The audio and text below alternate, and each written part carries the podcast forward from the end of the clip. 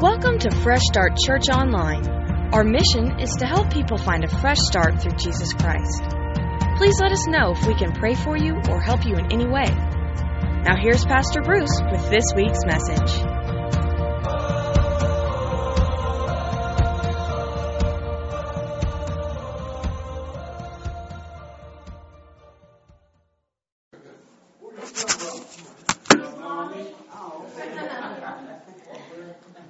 We are uh, continuing with our series about questions that we have about God, about the Bible, and so today we're going to be talking about questions about heaven. So watch this video. Do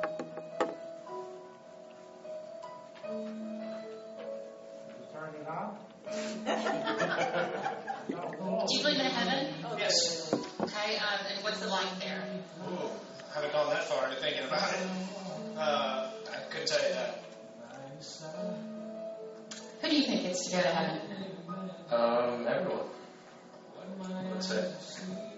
What is heaven like? Well, I really don't know exactly what it's like, you know, but in a sense, it is like for each individual personal thing for every individual. As far as their life is concerned, as you live, you can make your own heaven.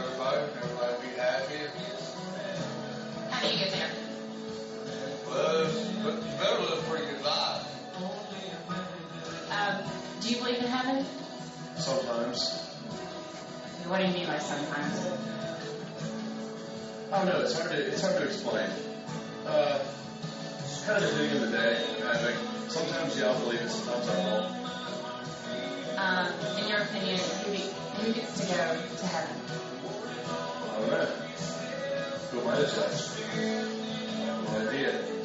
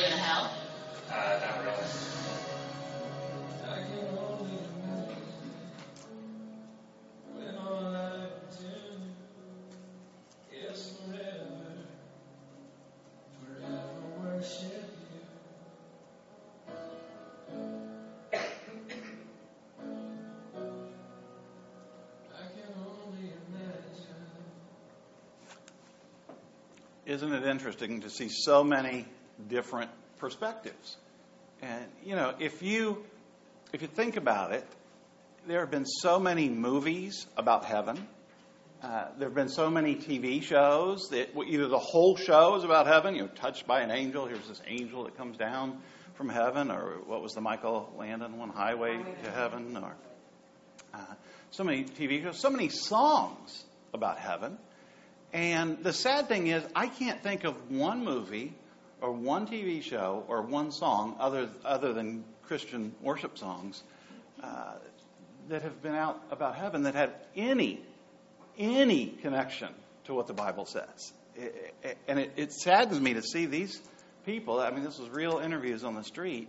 Uh, people just kind of make up. You know, well, here's what I think it is. And and you know, I grew up uh, in church. I, spent the first probably 17, 18 years of my life in the Methodist church, and spent five years in charismatic and Pentecostal churches, and then 10 years in a conservative Presbyterian church and then got ordained in a Southern Baptist church. And so, you know, I, I'm a Methodist Pentecostal. I've kind of been everywhere. And I really don't remember ever hearing a single sermon about heaven.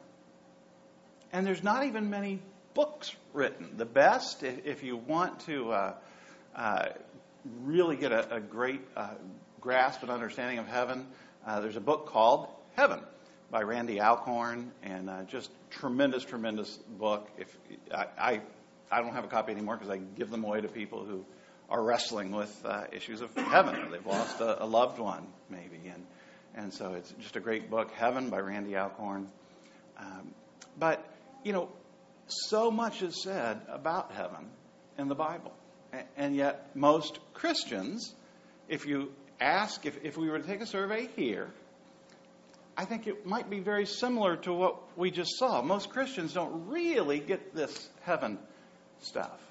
Uh, James Dobson, the head of Focus on the Family Ministry, said, you know, years ago, there used to be a lot more songs sung about heaven. There were a lot more, you know, sermons about heaven. And, and he realized that our view of heaven isn't just something that matters once we die. Our view of heaven really can impact everything we do here on earth. And so we're going to talk about that as, as we look through these common questions. But the, these questions are based on uh, common questions some of you have asked, other people ask, uh, questions that we probably all have or have had at some point. And so I just want us to look straight to God's Word and uh, get His view, the Bible's view of heaven. So the first question we're going to look at, it's also the most important, is how do I get into heaven? And if you've got an outline, you can follow all the scriptures there uh, in your outline or up on the screen. But if you take your outline, it's just a great place to be able to jot some things down as, you, as we go through this. So, how do I get to heaven? You, you know, if if you have doubts about whether you're going to be in heaven or not when you die, then you probably don't spend hardly any time thinking about heaven. If you're not sure uh, what's going to happen when you die, then you probably don't spend any time thinking about heaven. And you would kind of think it'd be the opposite. If you didn't know if you would end up in heaven or not, you kind of think that would be like the number one priority to figure that out and, and dive in and understand it so that you would know. But it's the exact opposite.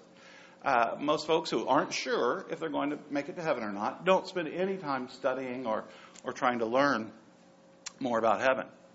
Uh, do you feel uncomfortable when someone says to you, when you die, are you going to heaven?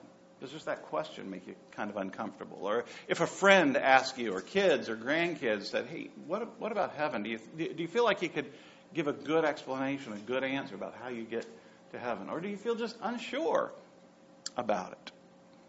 Well, when we think about how to get into heaven or who gets into heaven, uh, we don't have to wonder because God sent Jesus Christ to this earth to answer those questions, to answer them 2,000 years ago. And the answers that he gave us 2,000 years ago still apply to all of us today. Uh, look with me at Romans 4, uh, verses 4 and 5. And this is Paul writing to the, the Christians in Rome. And he says, When people work, their wages are not a gift, but something they've earned.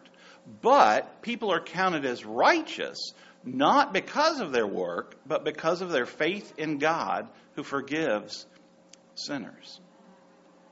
When people work, their wages are not a gift, but something they've earned. But the gift of salvation is not by anything we do, but because of our faith in God. You know, we talked about this a little bit last week when we talked about uh, judgment. And, uh, you know, are we going to face God on a judgment day? And, one of the challenges that we have, uh, is, even as Christians, one of the challenges we have is we would say salvation is the free gift of God. That's what the Bible says. It's not based on anything I do. I can't earn credits to get into heaven. We would all say that. But we still kind of feel like, okay, hopefully I've done enough good things that God will accept me into heaven. And, and so, one reason why we might be unsure whether you're, uh, you know, never been in church before in your life, or whether you've been in church your whole life, whether you're not a Christian or you are a Christian, you know, one of the challenges that we face with this is we're unsure because we're depending on what we do. I mean, some of you have received Christ years ago. You're like me, kind of years ago, you know, received Christ, but you still have questions. Well, I, I hope, I hope God will let me into heaven. And so the problem is, if we depend on what we do to get into heaven, on our good works to get into heaven, then what's the measurement? How, how many good works do we have to do? Uh, uh, Andy Stanley has a great book called How Good is Good Enough? How, how good do I have to be to be good enough to get into heaven?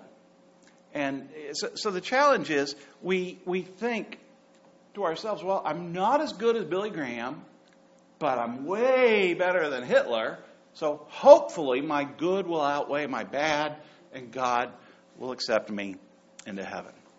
We all kind of picture dying and this long, long, long line of people waiting uh, to get up to the gates of heaven. And standing at the gates is St. Peter. And there probably more jokes have been written about St. Peter standing at the pearly gates with this question or this joke or this, you know, a priest or rabbi and somebody else went up to St. Peter. And, you know, there's a million of those jokes. And so we kind of picture that we'll be standing in this long line.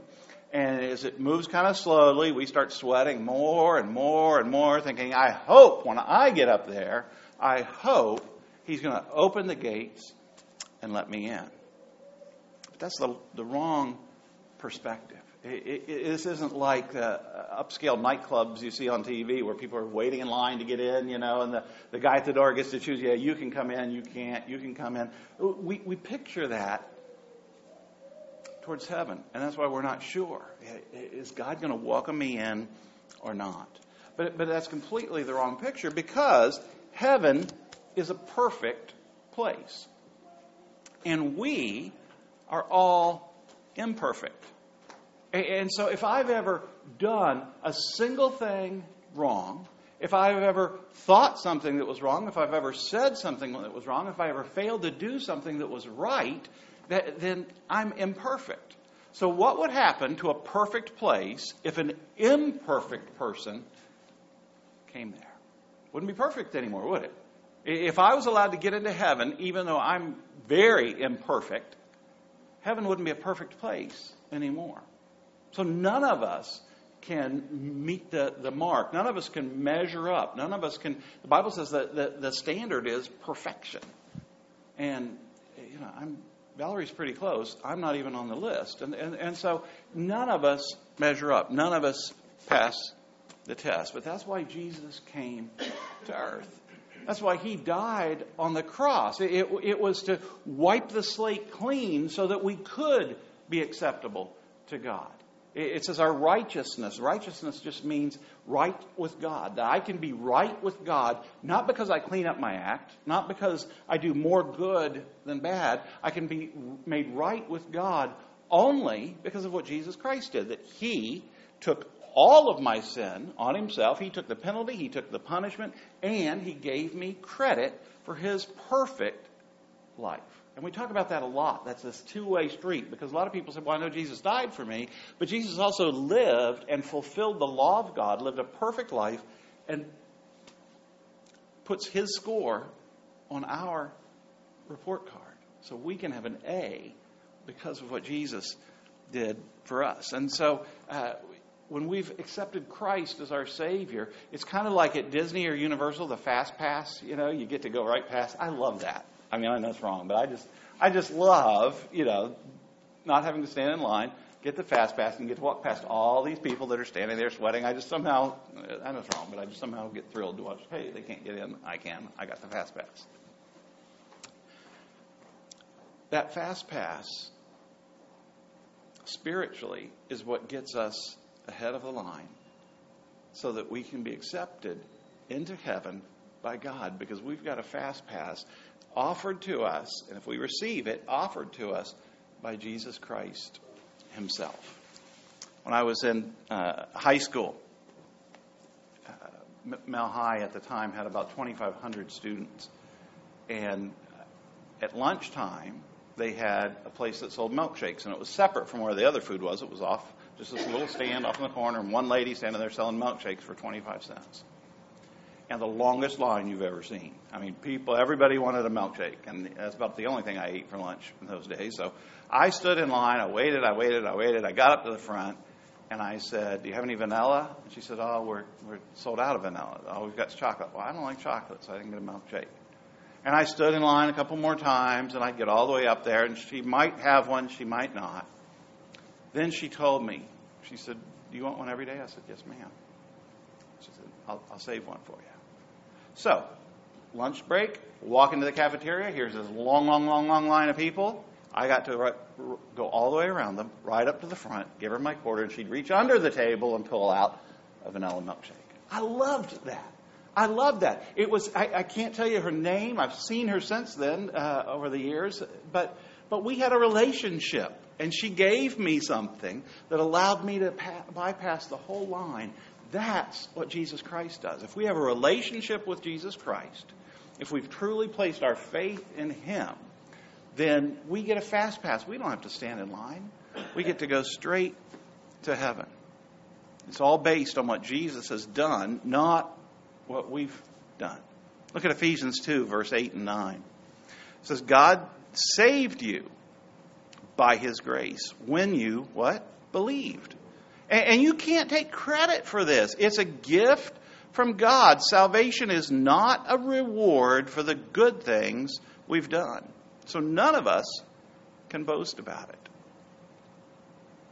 You know, Greg sent me a message back before we started this series on Facebook saying, you know, I, I read through the Gospel of Matthew and it's, you know, salvation comes from faith in Christ, believing in Christ. But then there's all this other stuff that it says that we have to do. So, so what's right? What's true? Is it, is it a gift of God, not by what we do? Or is there stuff we have to do to be saved? And this verse just nails it. We can't take credit for it. It's a gift from God. It's not a reward for the good things we've done. Why? So none of us can boast about it. If I could earn my way to heaven, man, I'd be strutting along. Hey, I'm going to heaven. I was so good. I did so much. Everybody think would be impressed by me. And we do have that attitude. I, remember a church years ago that I was serving as pastor, and, and, and, there was this older man that mowed. Was five acres of grass that, that the church building was on, and he would mow this uh, every week. And he went on vacation. He said, he said, I won't be able to do the grass for a couple of weeks. I know it's going to be bad. I said, oh, No, I'll do it. No problem. I, you know, I used to own a tractor. I love love to drive drive that kind of thing. So I get on and I start mowing, and I'm just so impressed with myself. I'm the pastor and I'm out mowing the grass. And I still remember a lady from church drove by, and I wave. I hope she sees me. I hope she sees me. I want some credit. See, that's what's in all of us. In all of us, we want to think, I did it. I won. I earned enough points. Here we go. I'm excited about this. Everybody noticed me, me, me. And the Bible says, no, it has nothing to do with us. It has nothing to do with our good work. Salvation is a gift from God. We don't deserve it, and we can't earn it. That's what makes it amazing. That's what makes God's forgiveness and His grace and His mercy so amazing. If we deserved it, it wouldn't be a big deal. But we don't deserve it. We don't deserve to be forgiven. We don't deserve to be saved. We don't deserve to, to live in heaven. It's a free gift. Now, once we've received Christ, are we supposed to do good things? Yes. Christians should be doing better things than anybody else. We should be saying, man, we're going to serve, we're going to give, we're going to be the most generous people, we're going to be the, the, the, the most, uh, have servanthood, we're just going to help anybody and everybody we can. We're going to be, we, we should be shining the light of the goodness of Christ into our communities and into our world. Those things don't get us to heaven, they do get us rewards in heaven. So the more we focus on whether we'll get into heaven or not based on what we've done, the less sure we'll be.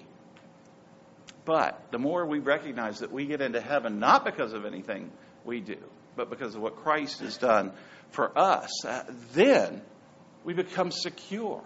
We become secure about going to heaven. Notice it says God saved you by his grace when you believed. So the question is do you believe? Do you, do you believe that Jesus is the Son of God? Do you believe that he died and rose again to pay the penalty for all of your sins? Do you believe in Christ, not just here, we talked about this last week, but here? I believe he's not just a Savior, he's my Savior. And if you haven't done that, if you've never trusted Christ with your life, there's no better time to do that than right now, just to say, Jesus, I don't understand it all, but today I'm placing my faith in you. Today I'm declaring I believe in you. I believe that you're the Son of God. I believe that you died for my sins. I believe you rose from the dead.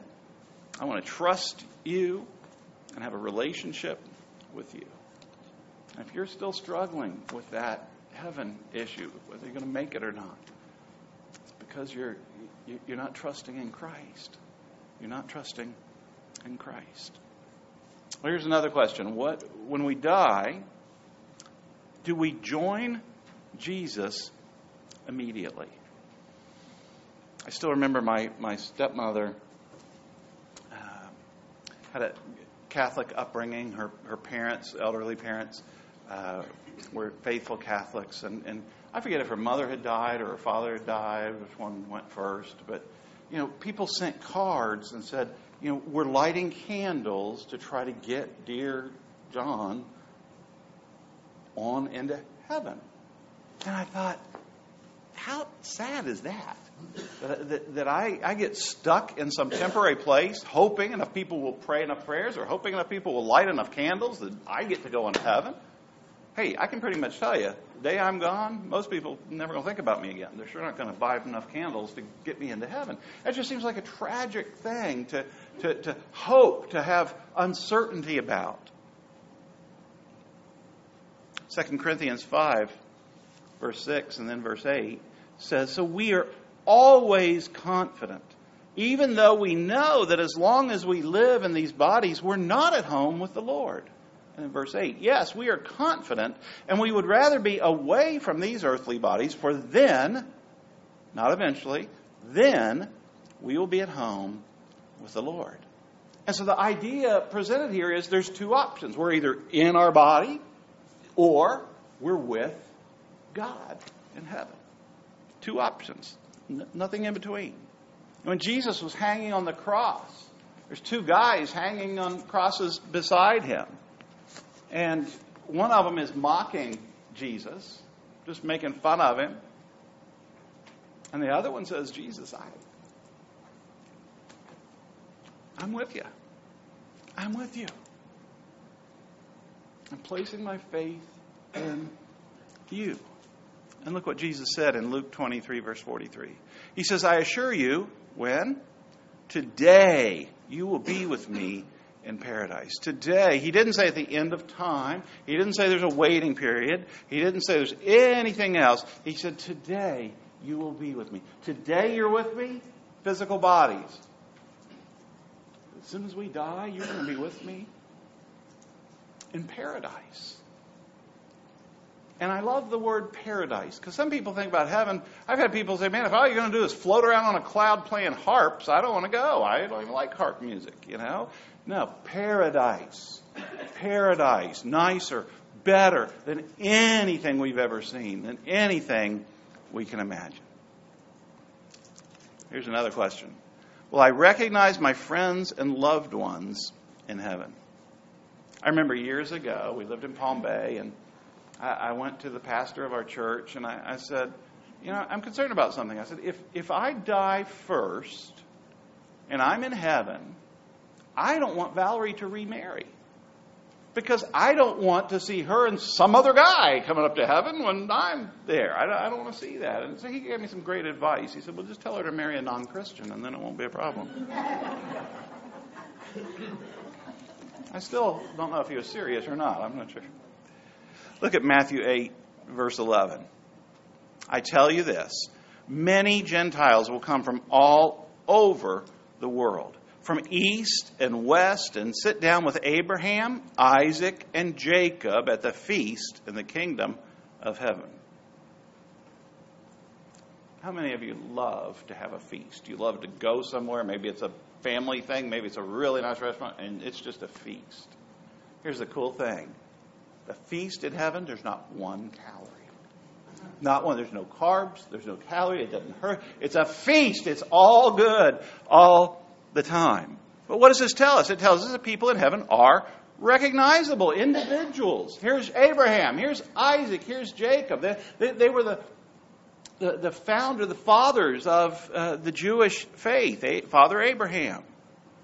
And so when we get to heaven, we, will have a, a reunion with our Christian friends and family members who died before us and we'll get to meet other Christians throughout history. Can you imagine meeting Abraham?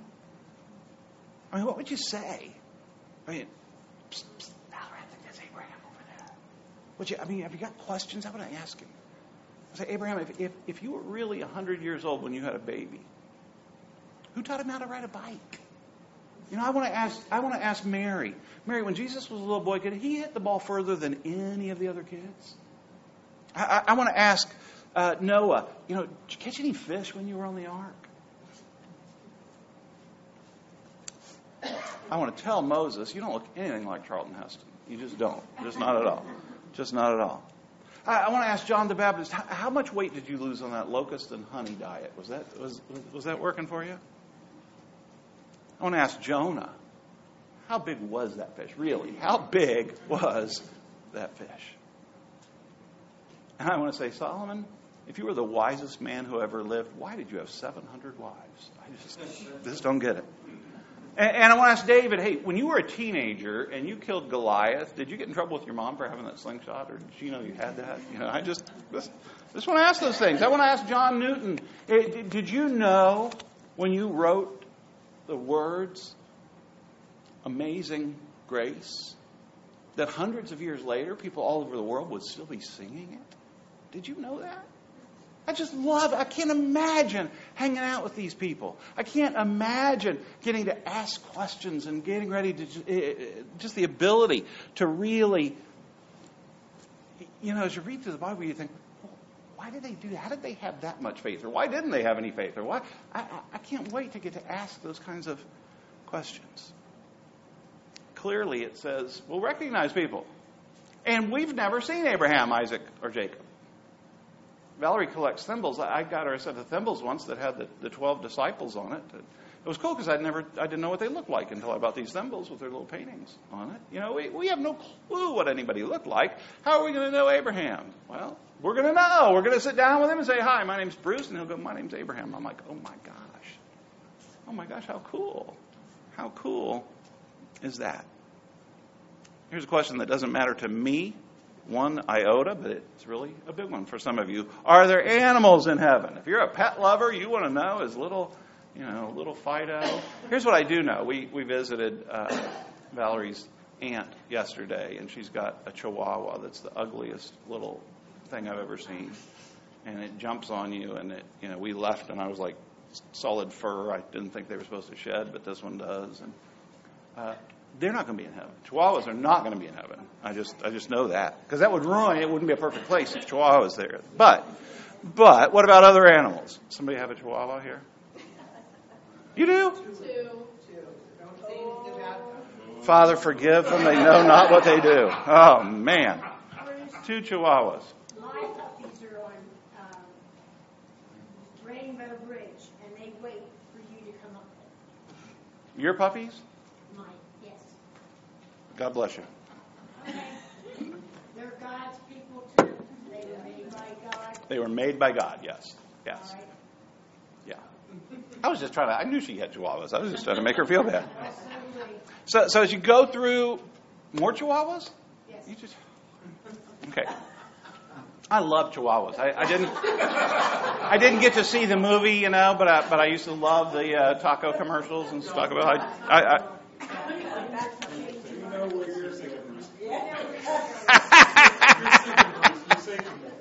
okay, let's move on. Thank you, Dave. Move on. You know, if, if you read throughout the book of Revelation, you see horses. You see horses. You see Jesus riding on a horse. And, and look at Isaiah chapter 11. It says, In that day the wolf and the lamb will live together. The leopard will lie down with the baby goat. The calf and the yearling will be safe with the lion. The cow will graze near the bear. The cub and the calf will lie down together. The lion will eat hay like a cow. The baby will play safely near a hole of a cobra. A little child will put its hand in a nest of deadly snakes without harm. Now, it does tell us that kids won't listen to their parents in heaven. Because, you know, we, we. Isn't that a weird description? Doesn't just say there'll be animals. It, it, there are animals that on this earth are enemies, and they're not going to be enemies anymore. Why? Because heaven's a perfect place. There's no pain, so snakes aren't going to bite that baby. It's a perfect place. But obviously, by these descriptions, and from what I have always understood about Chihuahua owners, they're all going to be in heaven. They're all going to be in heaven. You know, I mean, you read this and you see lions and tigers and bears. Oh my! But there, but there won't be any. Oh my! The the new heaven and the new earth are going to have things that, that we're familiar with now. Another question, question five. How can knowing that I'm going to heaven help me now? Can, everybody agree with me that life is hard? Life is hard. It's just hard. It really, really is. So, so how does knowing that I'm going to heaven help me now? I mean, it's going to help me a lot the day I die, but how does that help me now? Look at 2 Corinthians 4, verse 17. Our present troubles are small and won't last very long.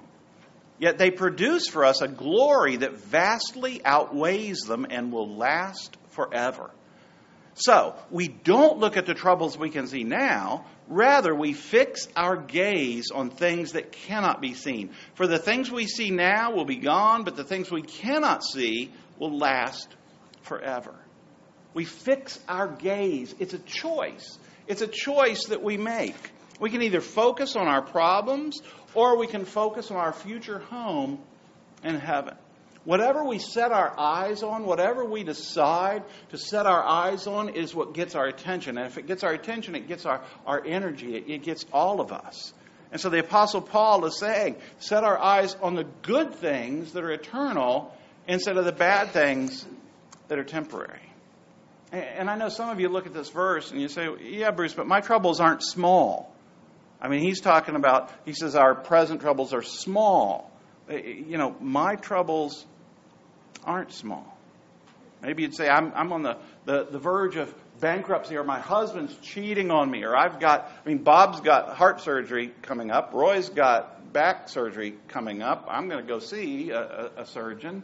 It, uh, financial problems, you name it. There's all kinds of problems in our lives that we would say aren't small. How, how, how does this verse apply to us? Well, it doesn't just apply to small problems. Let, let, me, let me let you in on some things. I, I didn't print them in your outline, but some things that Paul said prior to this. Same, same book of the Bible, but a little bit prior. In verse 8, he said, We are pressed on every side by troubles. In verse 9, he said, We are hunted down. We get knocked down. In verse 11, he said, We live under the constant danger of death. In verse 12, he said, We live in the face of death. Then he said, these small problems we have now. I, I, you want to talk about big problems? This guy spent most of his time in jail after he became a Christian. This guy was beaten. This guy was shipwrecked. This guy had every kind of tragedy you can imagine happen to him. And he said, These things are small. Now, they're not. When we're going through them, they don't feel small. But they're small in comparison with eternal things. They're, they're small. This pain won't last. When we get to heaven, I'm going to have a great back, and Roy's going to have a great back and legs, and Bob will have a good heart, and, and we, and that's going to last forever. But we have to choose which one am I going to focus on? Because if we focus on the temporary, if we focus on the pain and the problems, I'm not talking about just pretending they're not there, but if we focus on them, it's going to drain us. It's going to make us mad at God. It's going to make us mad at everybody else if that's what we focus on. But if we focus on God, if we fix our eyes on what's ahead for all eternity, we'll be able to make it through with the power of God. We'll be able to make it through all of these things. Colossians 3, verse 1 says, Now, set your heart on what is in heaven, where Christ rules at God's right side. Think about what's up there, not about what's here on earth. So, first we fix our eyes on heaven, then we, then we fix our heart on heaven. I, I love the message paraphrase of this verse. It says, So, if you're serious about living this new life with Christ, act like it. Pursue the things over which Christ presides. Don't shuffle along, eyes to the ground, absorbed with the things right in front of you. Look up and be alert to what is going on around Christ. That's where the action is. See things from His perspective. I, love the message paraphrase. It's like, so how do we do that? How, how, how do we set our eyes? How do we set our hearts on things that, that we can't see yet? How do you let heaven fill your thoughts? Anybody ever had a dream vacation? Something you really wanted to do and you finally got to do it. Maybe it was go out west, see the Grand Canyon. Maybe it was go to another country and you wanted to do it. I don't know about you, but when when when the times when we've been able to do something like that just one or two times, all I think about beforehand is what we're going to do all the preparation, you know, let's get on TripAdvisor and check out and see where the best places to stay. Let's check it all out. Spend tons and tons of time and get very, very excited.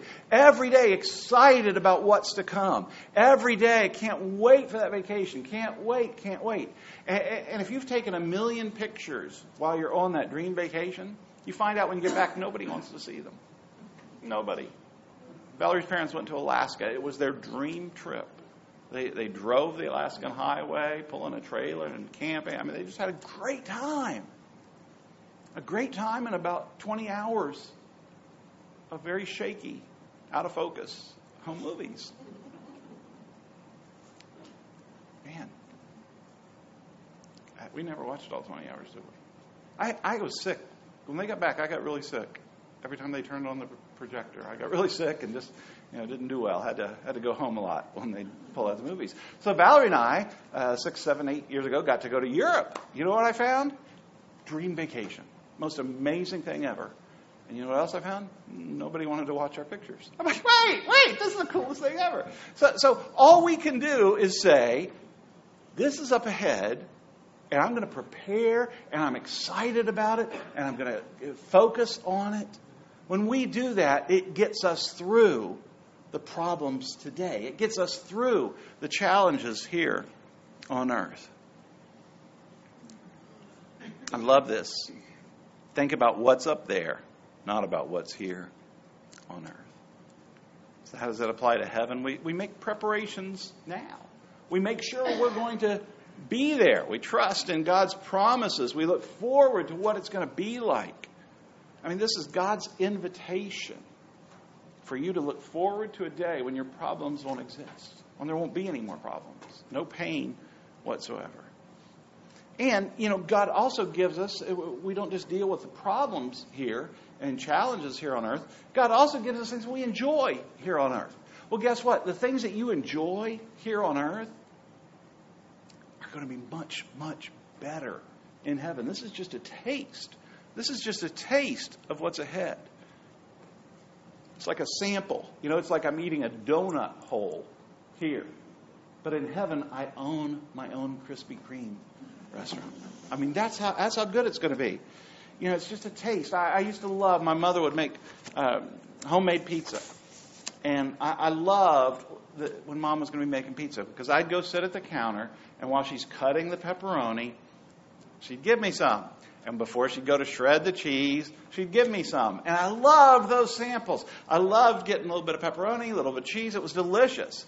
But it also made me look forward. I can't wait till the pizza comes out of the oven. I can't wait for dinner.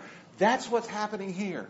The joy, when we get to sit at the beach and just look at the beauty of God's creation, when we get to see uh, family members, uh, kids, good things happening in, in just so many ways that we experience joy here on earth, that is going to be magnified so much in heaven.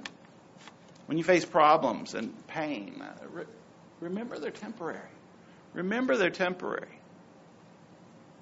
There's one more question.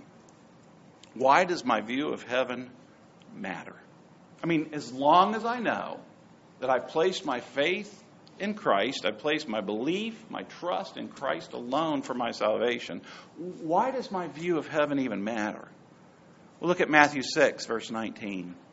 Jesus said, Don't store up treasures here on earth where moths eat them and rust destroys them or thieves break in and steal. Store your treasures in heaven where moths and rust cannot destroy and thieves do not break in and steal. Wherever your treasure is, there's the desire of your heart will also be. So Jesus says there's, there's two reasons to store up in treasures in heaven. Uh, the first one, it's the only place that they'll last. It's the only place that they'll be eternal. And then the second reason Jesus says to store up our treasures in heaven is because our heart is going to be wherever our treasures are.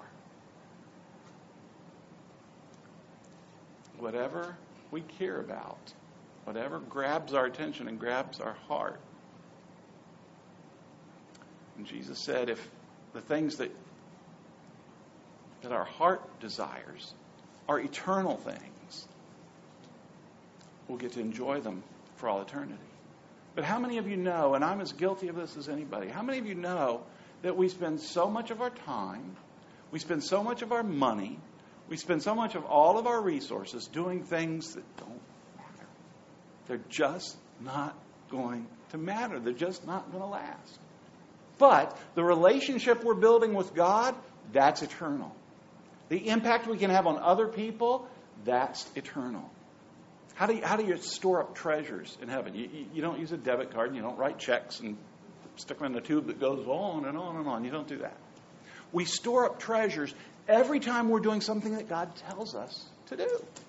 Every time that we share our faith with someone, we're storing up treasures in heaven. Every time we invite somebody to church, we're storing up treasures. Every time we serve someone, I mean, the Bible talks so much about serving those, serving the, the, the, orphans and the widows, serving the least of these. Every time we do that, we're storing up treasures in heaven.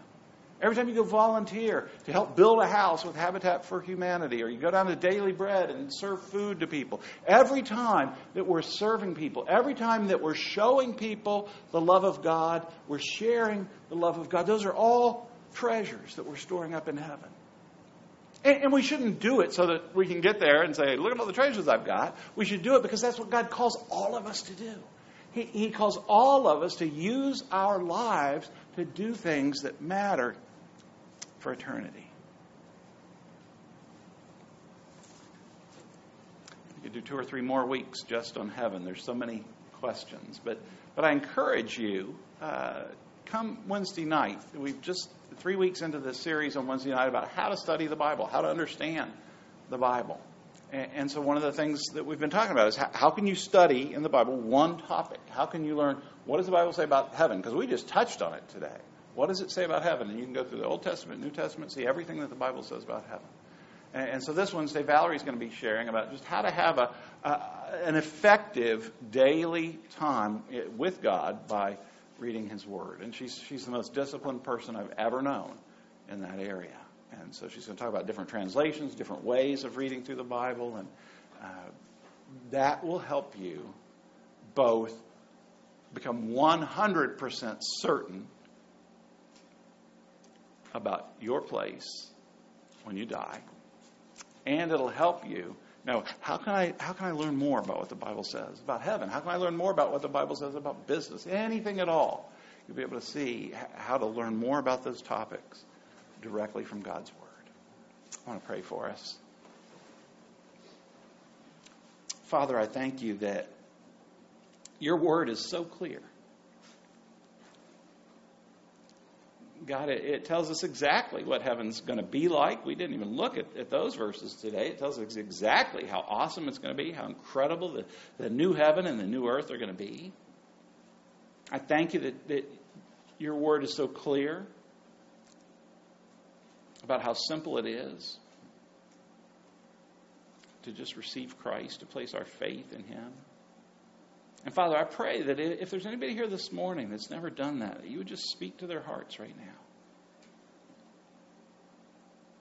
God, that you would give them a desire to have a relationship with you. That you'd give them a desire to be forgiven, a desire for salvation, a desire for purpose for their life. And Father, for those of us that have received Christ, maybe a long time ago, would you just settle the issue in our hearts, God, that, that we can know for sure if we're going to heaven? And Father, with all the problems that we all face, all the challenges that we're all facing, would you help us, God, to, to quit whining and complaining, quit staring at the, the problems we're going through, and fix our eyes and our heart on you, on eternity, and on heaven. In Jesus' name I pray. Amen. Amen. We're going to receive our offering uh, this morning, and, and apart from Wednesday night, and I really do encourage you to come. Uh, this Wednesday night. Uh, next Sunday, we're going to have a brunch. Next Sunday is one year anniversary. We started meeting just as a Bible study uh, a year ago. Uh, hard to believe, a year has passed by. And so we're going to have a brunch afterwards. So just as soon as we're finished, 11 o'clock next week, then we'll have a brunch. So bring whatever your favorite brunch thing is. If you want to bring, you know, somebody mentioned Krispy Kreme donuts earlier. If, if you want to bring several dozen Krispy Kreme donuts, for me, and, and you guys can have whatever you want. But uh, just bring your favorite breakfast thing, and we'll have a good time uh, afterwards. Well, let's stand and uh, sing one more song.